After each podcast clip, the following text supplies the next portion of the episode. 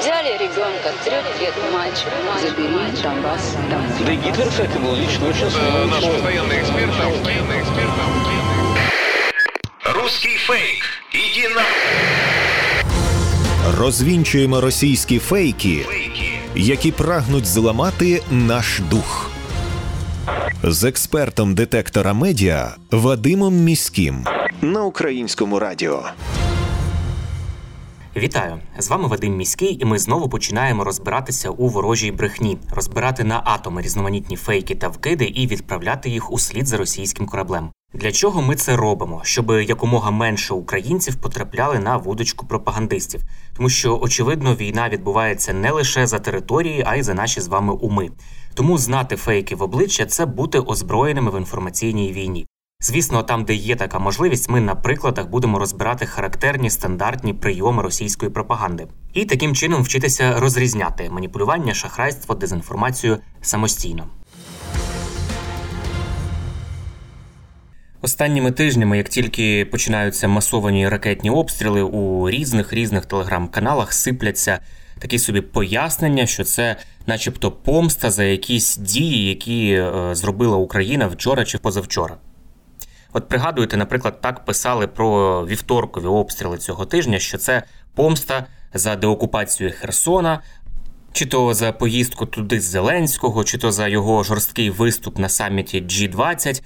А от в жовтні пропагандисти використовували такі самі пояснення, е, що нібито через атаку дронами у Севастопольській бухті, е, через вибух на Кримському мосту, також були масові ракетні обстріли по всій території України.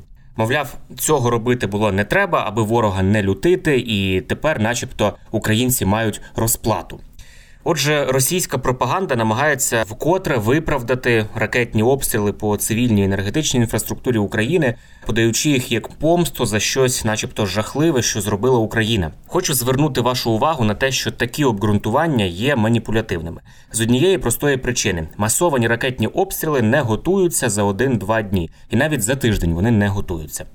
Фактчекери видання Інсайдер після атаки 10 жовтня дослідили особливості наведення російських ракет на об'єкти цивільної інфраструктури і довели, що підготовка таких ударів займає декілька тижнів. Раніше не було відомо, хто саме наводить ці ракети на цивільні об'єкти. Але журналістам проекту Інсайдер вдалося виявити секретний підрозділ у складі головного обчислювального центру збройних сил Росії, який визначає польотні завдання для високоточних ракет, і ідентифікувати вони змогли таким чином 30 військових інженерів.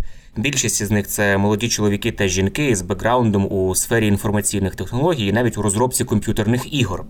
Деталізація їхніх дзвінків, яка була зіставлена із даними про обстріли, підтверджує їхню причетність до вбивства мирних жителів України.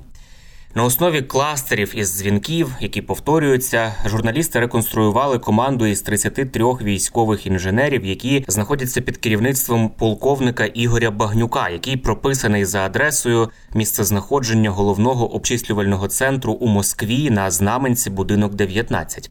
І от якраз телефонні записи цього полковника Багнюка і його підлеглих за декілька тижнів до ударів, які стали 10 жовтня, показують, що із 2 жовтня активність дзвінків зростала і досягла піку 9 жовтня.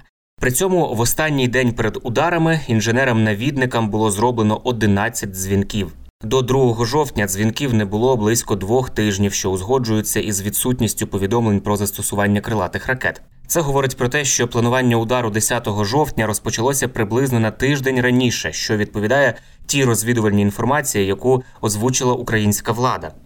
Також це означає, що атака на енергетичну інфраструктуру України, яка сталася 10 жовтня, не могла бути наслідком підриву Керченського мосту, який підірвали 8 жовтня. Вона була спланована і розписана завчасно.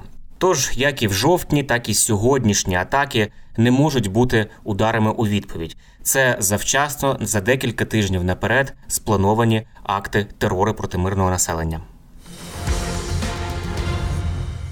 Російські медіа після деокупації правобережної Херсонщини поширюють повідомлення про те, що Україна, начебто, готує у Херсоні нову бучу провокацію, які збройні сили України, начебто, хочуть вчинити на звільнених від окупантів землях.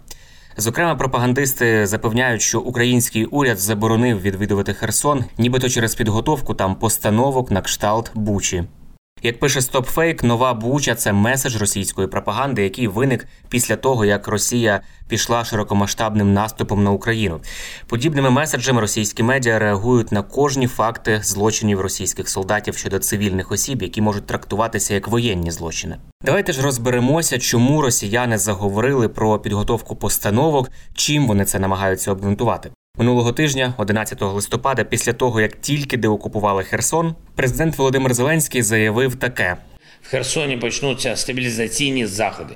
Як це було всюди? Ми послідовно знешкоджуємо небезпеки.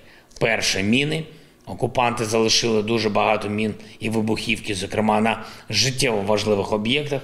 Будемо очищувати. Дуже важливо зараз, коли розмінування ще навіть не почалось. Ми не можемо забезпечити доступ представників ЗМІ в Херсон. Треба розмінувати, хоча б базові комунікації, перевірити основні об'єкти. Будемо повертати всі умови нормального життя настільки, наскільки це можливо. Одразу за нашими оборонцями йдуть поліцейські, сапери, рятувальники, енергетики. Повертається медицина, зв'язок, соціальні послуги. Повертається життя.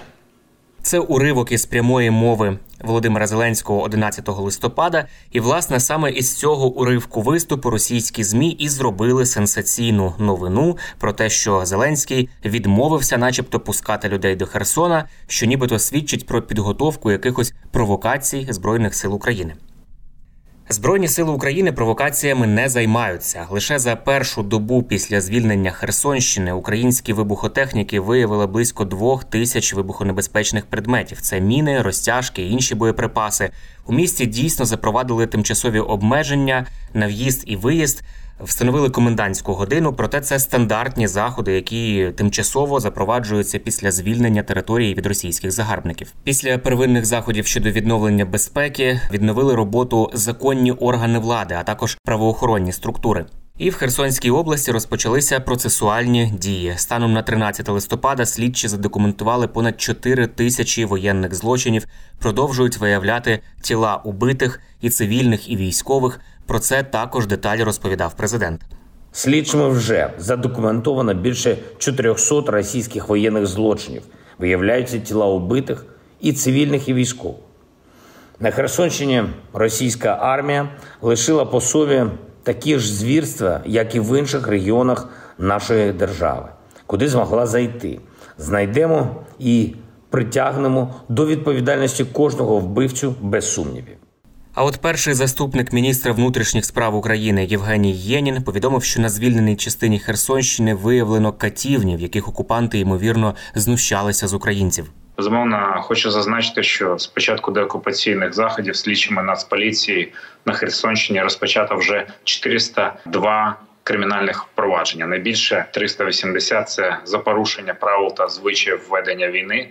І з конкретних прикладів злочинів ви знаєте навіть згадувати важко, бо терористи Росії в районі Каховської ГЕС, чітко розуміючи, що в автобусі знаходяться лише малолітні діти, жінки або літні чоловіки, розстріляли його з автоматичної стрілецької зброї. І внаслідок таких нелюдських дій загинула і родина нашого поліцейського з Херсонської області: мама, тата, дружина, дворічна дитина і новонароджений син.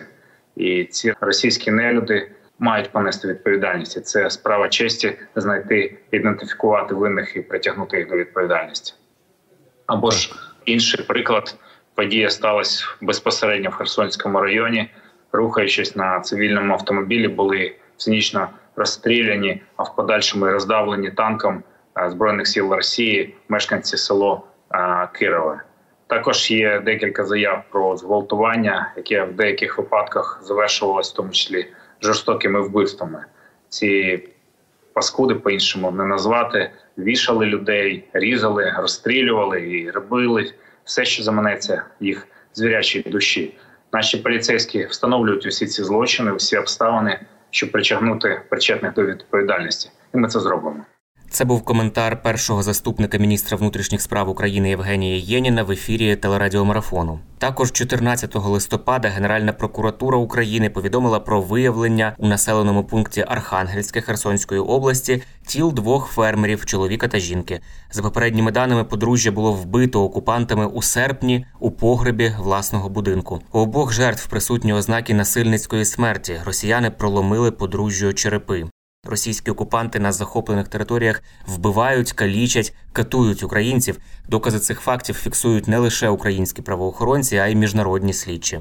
За результатами незалежного розслідування експерти ООН дійшли висновку, що Росія цілеспрямовано вбиває українське цивільне населення і причетна як до порушень міжнародних правових норм і законів ведення війни, так і до воєнних злочинів.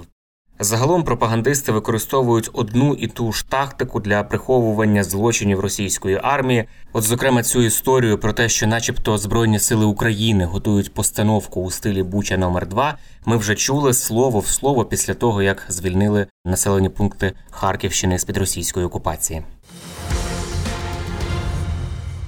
Це були головні фейки на сьогодні. Насамкінець нагадую, що не варто довіряти різного роду чуткам і пліткам. Усі напівсекретні панічні повідомлення, джерело яких неможливо точно встановити, мають у нас одразу вмикати червоне світло в голові, що таку інформацію потрібно перевірити. Як правило, за такими неконкретними джерелами та емоційним панічним викладом ховаються інформаційно-психологічні операції ворога, який прагне нас деморалізувати. Довіряти ми можемо офіційним повідомленням української влади та новинам авторитетних медіа, наприклад, суспільному мовленню. Ну і не забуваємо, що від нашої з вами поміркованості і зваженості при поширенні різного роду інформації, а ми це робимо щодня у розмовах із друзями чи в соцмережах. Зрештою залежить успіх всієї країни в інформаційній війні. З вами був Вадим Міський. До зустрічі. Русский фейк. Иди на... Розвінчуємо російські фейки, Фейки. Які прагнуть зламати наш дух. З експертом детектора медіа Вадимом Міським на українському радіо.